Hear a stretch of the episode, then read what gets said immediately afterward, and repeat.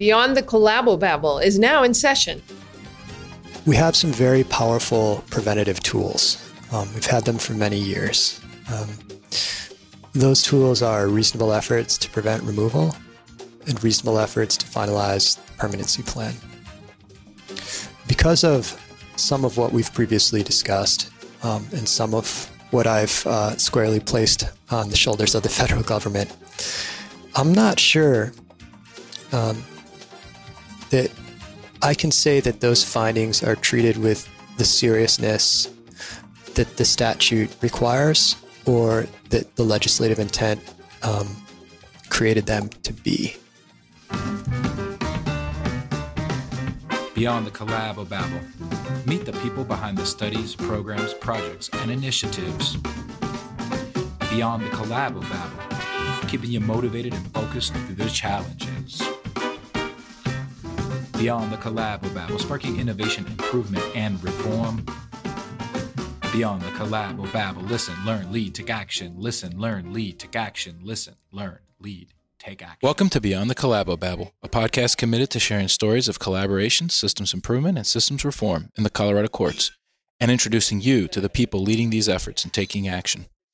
The star of today's podcast is David Kelly, Special Assistant to Associate Commissioner, Children's Bureau, Administration of Youth and Families, United States Department of Health and Human Services.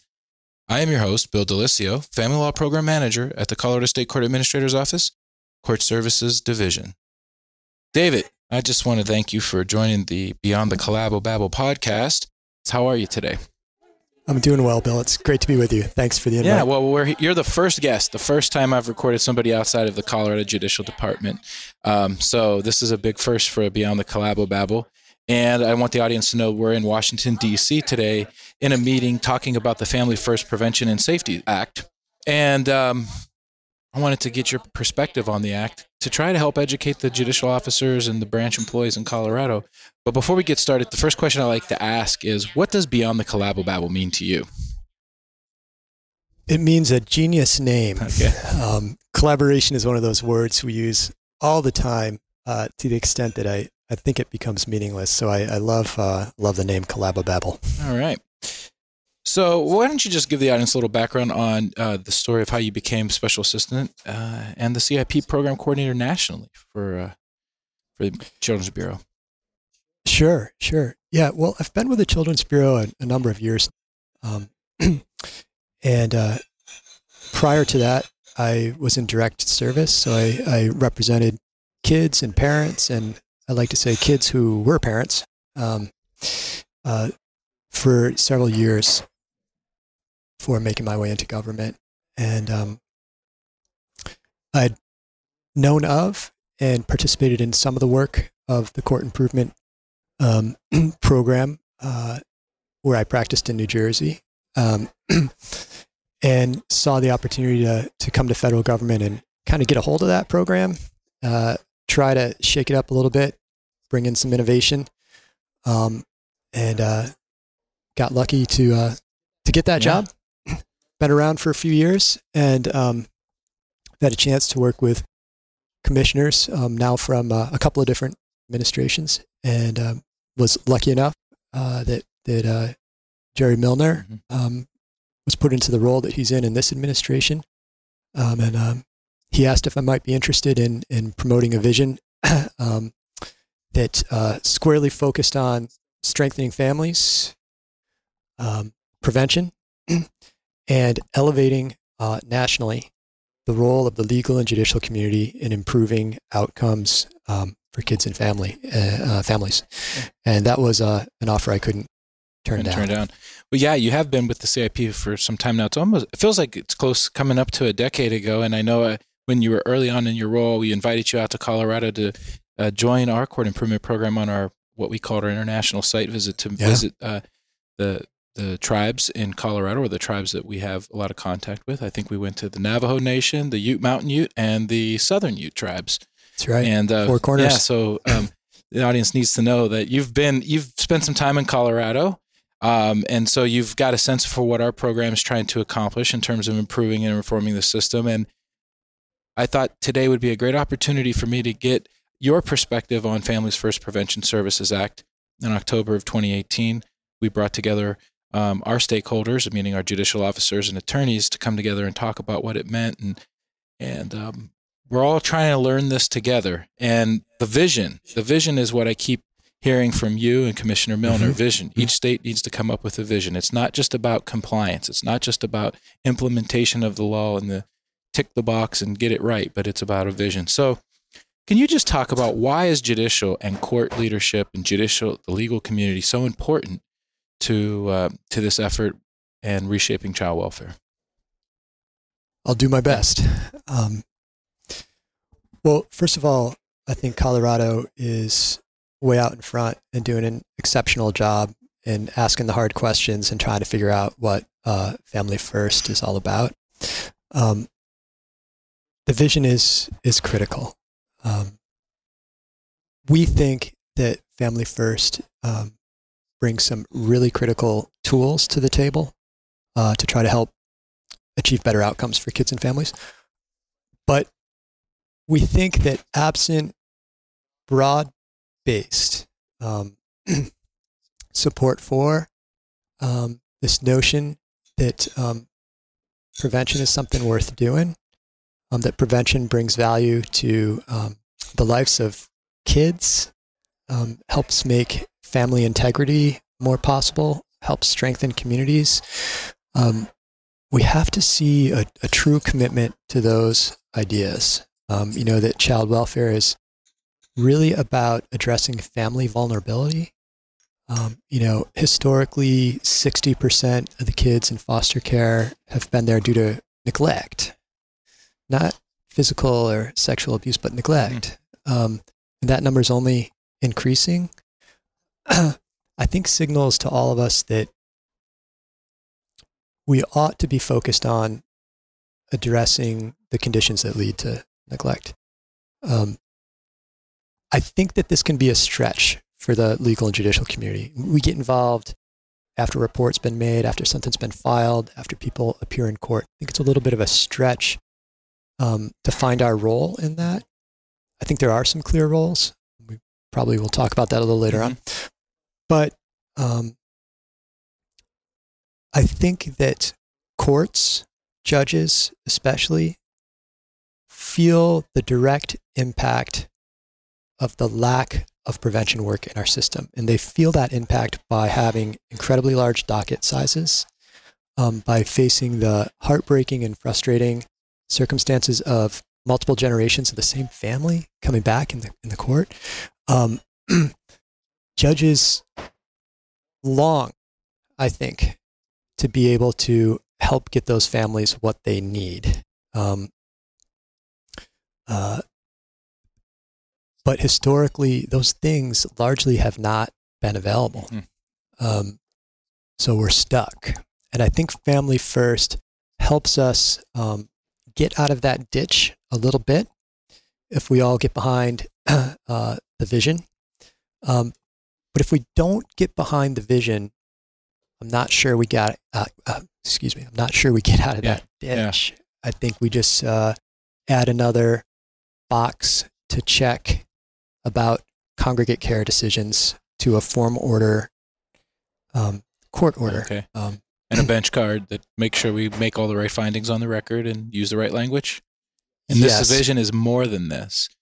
Um, one of the parts of the vision that I wanted to ask you a little bit about today, too, um, in the summer in July, and the new informational memo that's gone out, and I don't have the exact number. Do you know it off the top of your head? Uh, CBIM 1805. CBIM 1805 uh, really kind of went through a summary of that meeting in July that that I'm sure you might want to talk about with a little bit more detail. But one thing that was an aha moment for me at that meeting that I had never really thought of it this way. I've always thought of child welfare as child protection. And this meeting made mm-hmm. the point to emphasize to those of us that were in attendance that child protection is part of child welfare. And so That's are right. courts. Courts are also part of child welfare. And we should work as one integrated system towards providing a continuum of services that meet families' needs traditionally, I think we look at ourselves in silos and we kind of think of child welfare as child protection. And courts often, maybe in a non juvenile case, a domestic relations case, will make a referral to child protection when they see something that's concerning. We all know there are going to be those instances where it may rise to the level of abuse and neglect. We also know that we may not have abuse and neglect. We may have poverty. We may have Right, families right. who who need some services to support them, and instead of getting the services to support them, they end up in a compliance system that is sometimes punitive and doesn't always offer them what they need. So, what what is part of your vision um, as a as looking at the system broadly as child welfare and courts being part of that? But what else is part of that vision? So some listeners may have, seen this already, and for those who have, I apologize. This is repetitive. We're really trying to shake things up at the federal level. Um, we're trying to give states and localities the space to do things differently. Um, this compliance mentality is is largely driven by um, the feds, and we have taken a hard look in the mirror and reached the conclusion that that's not helping improve outcomes for kids and families. Kind of getting more of the same. The number of kids continues to rise entering foster care. The outcomes continue to be wholly unacceptable. Oftentimes, our interventions are causing more trauma than uh, the neglect Hmm. that may have happened in that family. And there's research to show that now. Research that So- shows that our intervention is more harmful, or maybe has let an impact of doing nothing. Uh, would have been better to leave the children with their family than our intervention. Is that what you're saying? I'm saying that there's clear evidence now. Clear that- evidence. This isn't just speculation. There's Not enough studies not, that you would say this not wishful not thinking. wishful thinking. Yeah. um, that the trauma of removing a child from his or her his or her parents Mhm. um, is an adverse childhood experience, even if it's short term, that a child may never recover from. It affects brain development, affects the ability to form relationships, the ability to be a self sufficient member of society. These things are profound. Yet, um, out of, I think, often very good intentions, there have been mindsets within our community in particular, Meaning Attorneys- meaning attorneys and community. judges. The legal and judicial community. Um, you hear these things. When in doubt, pull them out. Um, uh, this focus on safety, this focus on the idea that um, we're somehow helping kids by taking them away from their families when their lives are not in danger Yeah, right. is misguided. So sort of like there's risk and there's a risk factor, and the risk could be that something really bad's going to happen. But in fear of that risk factor, not an actual outcome of something bad happening, we're pulling them out of the homes. That's right. Yeah. Um, And I, I would go beyond Yeah. that, Bill, and say that the fear of the potential risk of harm that motivates us to take kids away from their parents where they don't necessarily need to be guarantees that we do harm mm, that's to interesting. those kids. Yeah. I don't know if this works, but uh, I don't know if you saw the Free Solo movie with uh, Alex Honnold, who free soloed El Capitan. I haven't seen it. Okay, it. well, what's interesting is he's free soloing a, I don't know, 2,000 foot vertical wall practically. And he says, the risk of me falling is very low. Of course, if I do fall, the repercussion is very severe. I'll be dead. But I feel like this is kind of the game that we play in child welfare sometimes. We see the risk. We've seen maybe even that risk play out a few times. And so to try and prevent the catastrophic, we actually introduce something that's not much better. Or maybe it's maybe it's delayed. I don't know. Maybe the, the, the impact takes longer. Uh, maybe something bad happens years down the road and we don't see it, so we don't connect the two actions. I don't know. You know, I think there's there's truth in all of that. Um, I think what happens is um, in attempting to mitigate that risk, um, we we end up doing um, a lot of un, unintended harm Mhm. to kids and families. It's it's not to say there will not always be a need um, for some kids to be removed from their homes. Um, that need will always be there. Our perspective um, is that that need is lower than we may realize. Um, and so the vision that we have okay. is really focused on squarely addressing those issues that leave children vulnerable to maltreatment. It's the idea that our system could be working to prevent maltreatment in the first place, which is, I know, mm-hmm. kind of hard to wrap your head around, um, as opposed to just waiting for bad things to happen and responding. And that child welfare could be redesigned um, to serve dual and complementary purposes. So, to be working upfront in the prevention arena um, to try to address known risk factors in voluntary, non stigmatic ways at the community level, so that there are places that families know um, they can go to to get support. And in asking for support, they're not at risk for having their kids taken away. So there's that work, mm-hmm.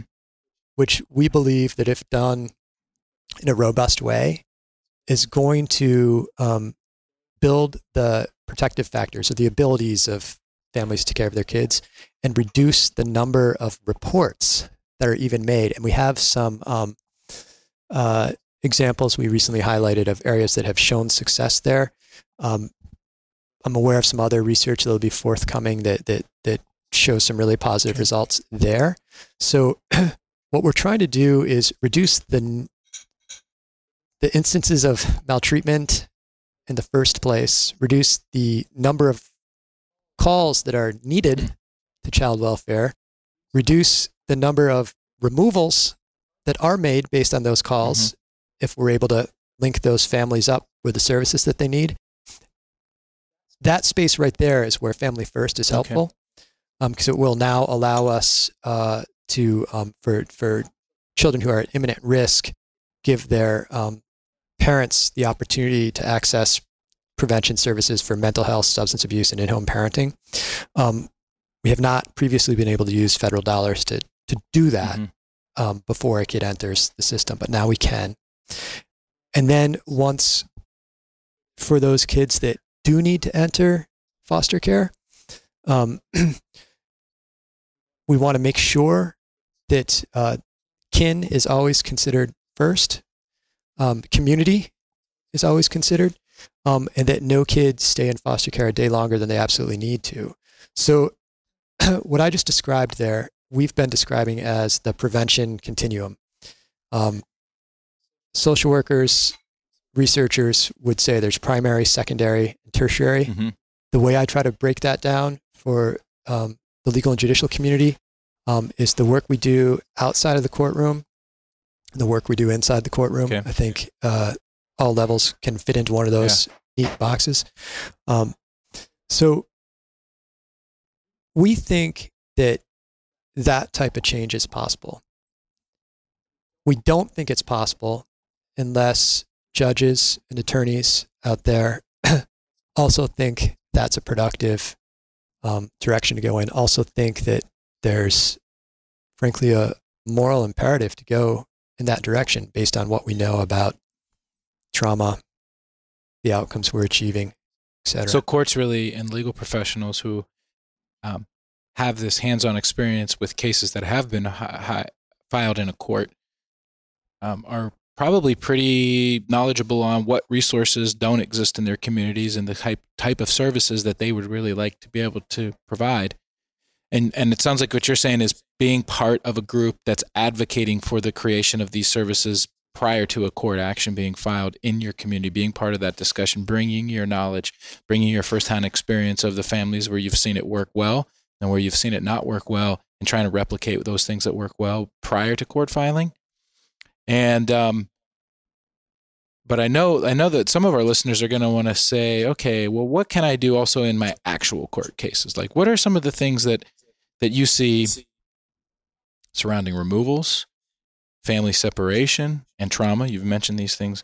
What, you, what are some of those issues that around those three things um, removals at the onset, family separation, and trauma that, that courts could do today, even in their active caseloads? Yeah, it's really a great question. And um, or what can we do together? And maybe not an individual case, but systemically, what do you see as important?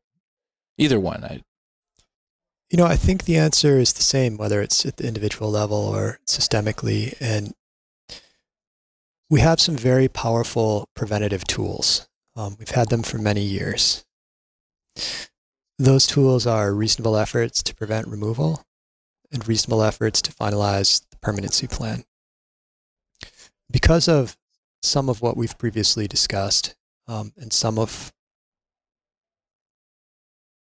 what I've uh, squarely placed on the shoulders of the federal government, I'm not sure um, that I can say that those findings are treated with the seriousness that the statute requires or that the legislative intent um, created them to be. If we really think hard about most of the cases that we may be familiar with or have been a part of, and think about that initial removal hearing, I don't know what it's called in your jurisdiction. Um,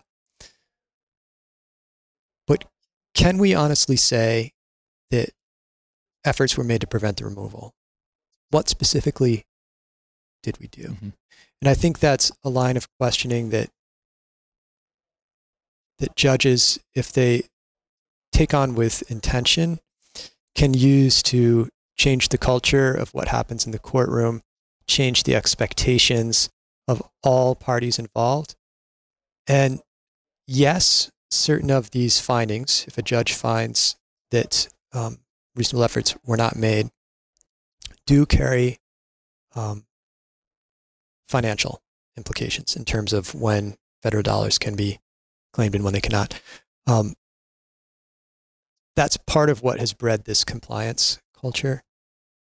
But I, I would invite everyone to think of reasonable efforts to prevent removal and reasonable efforts to finalize permanency plans as joint goals across the agency, respondent parent counsel, um, children's attorneys, the agency, and in fact the courts. Um, none of those parties want kids in foster care that don't need to be there. Um, none of those parties want to unintentionally cause more trauma to kids. Um, and none of those parties are, are happy with the outcomes we're achieving. So if we see reasonable efforts um, really taking the time to understand what a family needs, really trying to make sure that those needs are met, um, creating plans with those families to help achieve those needs. This is the substance of reasonable efforts. Mm-hmm. Um, but uh, I think for fear of, I, th- I think the fear of loss of dollars for making no reasonable efforts, a traditional mindset of reasonable efforts as kind of a stick mm-hmm. that is used against the agency, um, combine to reinforce this compliance culture. Whereas, if we saw it as our common charge and duty to do everything we can um, to prevent the trauma of removal, um, the additional trauma of uh, the foster care experience, um, we've got something to work with there yeah. already. So the as I'm listening to you talk, I, I think sometimes we think about in that individual case where that finding might be made and the potential negative repercussions. And so by not doing that, what I think I'm hearing you say is you miss this chance to build a new system because you don't document the fact that the reasonable efforts weren't made. You don't highlight a specific service that's maybe not just lacking in that one case, but across the caseload. Uh, so instead of gathering very important data and information um, that could help maybe advocate in other arenas for resources for these specific things. We've kind of put off making the finding and we don't collect the information we need to have whether it's Congress or our state legislature invest funding in specific areas. Is that something that in your role working on a national level? I mean, this is a conversation. It came up here today. I'm sure it comes up anytime you travel around the around the country. And I know you've been doing a lot of speaking on this act. And the other thing I just want to say, uh, the act actually allows funding to be moved into different areas, right? So when we talk about prevention services, just if people are wondering, there are dollars that were specifically tied to foster care that now can be used before a child ever enters foster care for services, right? That is okay. right. it's it is a bit Okay, complicated. yeah, I don't, I don't all- want to oversimplify it, but the but conceptually, the promise of the legislation is that there should be some money there that wasn't there before without um, a removal occurring and maybe a foster care placement. Exactly right. Yeah, exactly right. Yeah. So I know I know I kind of went off on a tangent there, but where where do you see that that finding kind of kind of guiding future policy discussions? I mean, if a, a court found uh, ten percent of their cases with no reasonable efforts findings, I'm thinking that's going to move people into action. But um, potentially, is that what we're hoping? I mean, that we're not hoping for no reasonable efforts findings for the sake of no reasonable efforts, no reasonable efforts findings. But you and Commissioner Milner uh, did write an article, and it was titled "A Call for Judicial Leadership in Reshaping Child Welfare in the United States," and it's been in the National Council of Juvenile Family Court Judges Journal, and it's it talks a lot about reasonable efforts. What you were just saying is is It what's does. curious to me is this is the Federal Bureau, Children's Bureau, talking about reasonable efforts, actually kind of saying judges think about these tools. That's right. And um, this is not something the federal government has done before. Yeah, Um, not in so my I, career. I, I, I hope that's not lost. Um, to your point, Bill, which I think was excellent, um, where no reasonable efforts findings um, bring value is that they build evidence, they build a case uh, for um, gaps in service arrays. They help demonstrate the needs that exist within families that have long frustrated the judiciary because, um, and long frustrated uh, the child protection agency because they haven't been able to to provide those services. Um, I I do not ever intend to vilify um, the child welfare agency. Um, I think they have not had the tools historically that they need to um, have. Um, so there's the no reasonable efforts finding slash um, from a legal perspective case building evidence building Mhm. aspect where you're documenting needs and what what would have been helpful or what wasn't provided that kind of deal but our grander ambition is to um, set the stage such that um, reasonable efforts are simply made. Gotcha. you know we, we have more of an interest in um, helping all of these dedicated professionals who deeply care um, and have you know some some of the most stressful jobs imaginable. Um, it's thankless work. Um, it's not enriching work in the financial sense although I, I truly do believe it is um, in other more meaningful Yeah, purpose driven for sure. measures. Mhm. Um, but uh, you know what we truly want is for reasonable efforts to be the rallying cry that we all get behind, the mantra, uh, the the purpose of what we do to make reasonable efforts to help families stay together safely, get back together soon, or those instances where it's not possible, um, with the next best permanent option as quickly as possible. These are old tools. Yeah. Um, we just haven't realized them, and and um, we at the federal government haven't um, gotten behind them in the ways that are most helpful. New tools come with FIPSA. We're grateful for those new tools. They'll be immensely helpful, um, but they have to be seen as part of a bigger effort to promote family integrity, family safety, um, and uh, oriented towards preventing trauma. And do you just want to mention a few of those new tools? Just um, we we don't have to go deep, but just to kind of give an overview because I think, and it's played out here today in our meeting that we talk a lot about um, congregate care or the Yeah. highest levels of care as as, as real specific things that that courts uh, will see a change in in this in this legislation. Um, but there's other things that are directly related to what courts. Um, what other tools courts can have that maybe people aren't seeing, and maybe you have a couple off the top of your head you can direct. yeah, I think towards. that's a, a really important point, Bill. Um, so most of the talk about family first has focused on a couple of things. Um, one is new restrictions on the ability to use federal funding for congregate care placements and a corresponding judicial determination that needs to be made to approve those types of placements. We'll be there to help folks work through that when it's time. Um, the other is what we've already discussed is that some 4E money, our big pot of money, um, will now be available for the first time for certain prevention services to parents. That's what most of the conversation is centered around because, frankly, that's um, where the financial impact is felt, uh, for better or for worse. Um, other components of the Act um, are arguably even more impactful than those Okay. two, um, and actually available now, Okay. um, but um, have been a little bit overshadowed. Okay. And so, for example, um, as we sit here now, um, a, a a- state child welfare agency can now use federal dollars um, to place children with their parents in residential substance abuse treatment centers. Um, the IV-E dollars can be used to cover the the board Mhm. uh, of And 12 months, 12 months ago, there. that was not available, right? That's right.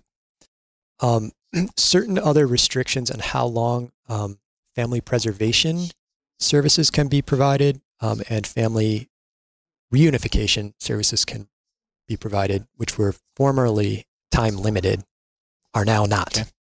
Um, so provisions such as those um, could be tremendously impactful. Um, but again, Meaning, if a court finds the permanent placement for the child early on, they can continue to work with the parents and the family for reunification key. That's for key. much longer than we've been used to. This 12 month clock or 18 month clock it depends on where you are and what the case is in Colorado. But this clock has actually, there's a way to extend that clock on services now. on services. Yeah. yeah, We can we can work with folks earlier and longer, um, uh, and use federal dollars to do so.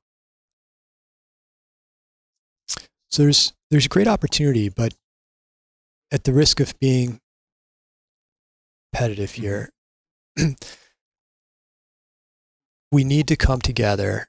Um, courts, attorneys, child welfare agency, um, other important stakeholders and reach consensus on what is it we're trying to do Yeah.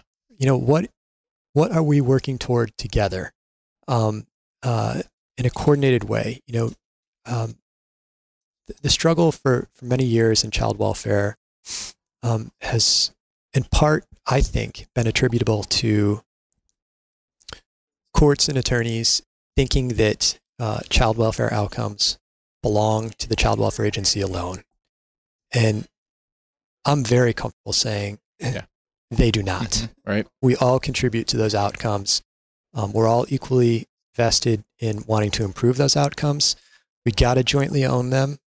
Um, and to do that, um, those stakeholders I just mentioned, along with parents and children with lived experience that have been consumers, that that have been impacted in positive and negative ways need to come together to design your system Okay. in your jurisdiction. And that's what we're trying to give um, states and tribes the space to do, the support to do, um, to, to break out of this compliance mode that's serving nobody. Okay. Well, David, um, you may be redundant, but I want to ask you: What are three takeaways for this podcast? For what are three takeaways for taking action that you want to share with the audience from this episode of Beyond the Collabo Babble?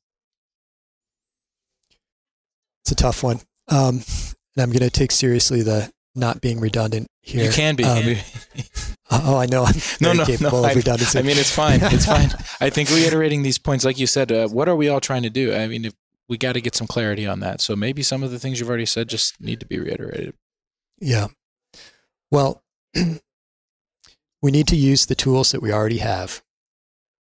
We need to realize, even though this might be hard to hear, um, that foster care, while sometimes absolutely necessary, is almost always harmful to children. Mhm.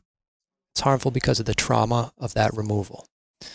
Um, and that um, there is a role, judges and attorneys, a critical role in helping reorient the system um, towards something that is uh, much, much more oriented towards um, strengthening families um, and they're and keeping them together um, and, and respecting uh, the parent-child relationship and the importance of that relationship on healthy development for kids. We've focused almost exclusively on the um, physical safety of kids, and that's critical. Mm-hmm. Um, but we're doing them both a disservice and, in fact, harming them. Mhm. We don't put equal weight on um, social and emotional well being. Our understanding of trauma has really come a long way in the past 20 years. And I think if we were able to see it with your eyes or hear it with your ears, right, we would, we would think about it differently. But those wounds are sometimes wounds we can't see. And so it's Yeah. not that we're ignoring them. It's just that they're not as, as easy to spot all the time, or they take some, sometimes years before they really bubble up to the top. And I think that's when the system reacts to the child is when they act out, not understanding that they've gone through many of these act when they act out is because of much of the trauma. Well, those are three great takeaways. Now, I just want the guests to get to know you a little bit so we can finish up here. I'll, I'll cut a few questions out today just because we're running up against the start of this meeting. But tell me something that surprised you about this podcast. I like that question. Okay, I thought you were going to go with one of the personal questions that makes me uncomfortable. Um, it was great fun. Okay. Uh, have not previously done a podcast. Um, I uh, will try to convince myself to listen to it. Um, but it's been um, great fun talking to you, Bill. All right. And what's your favorite thing or place in Colorado?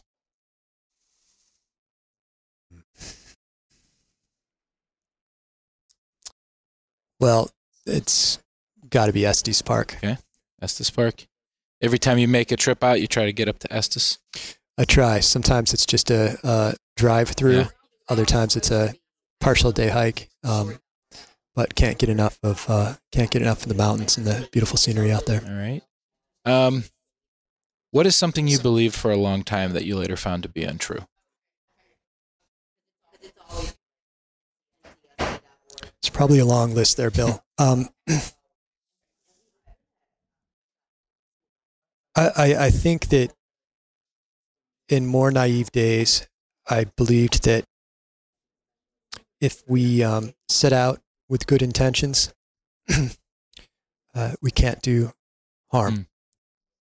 And uh, I think all of us who, who work in the child welfare system um, set out with good intentions, with noble intentions. But I think it's becoming clear that even with those intentions, we're we're doing harm. Yeah. All right, David. Well, I think that's it for today's episode of Beyond the Collabo Babble. But once again, thank you so much for uh, joining me today and allowing me to interview you. And and uh, I'm glad I got to do it here in DC while we're at this meeting, trying to figure out how we can reshape the child welfare system and include judicial and legal professionals. Thanks. My pleasure, Bill. I've got every confidence that the Colorado will be able to do just that. Thank you. Well, that's it for this episode of Beyond the Collabo Babble. Listen, learn, listen, lead, learn, take action. Listen, learn, listen, learn, take action. Listen, learn, listen, learn, take action.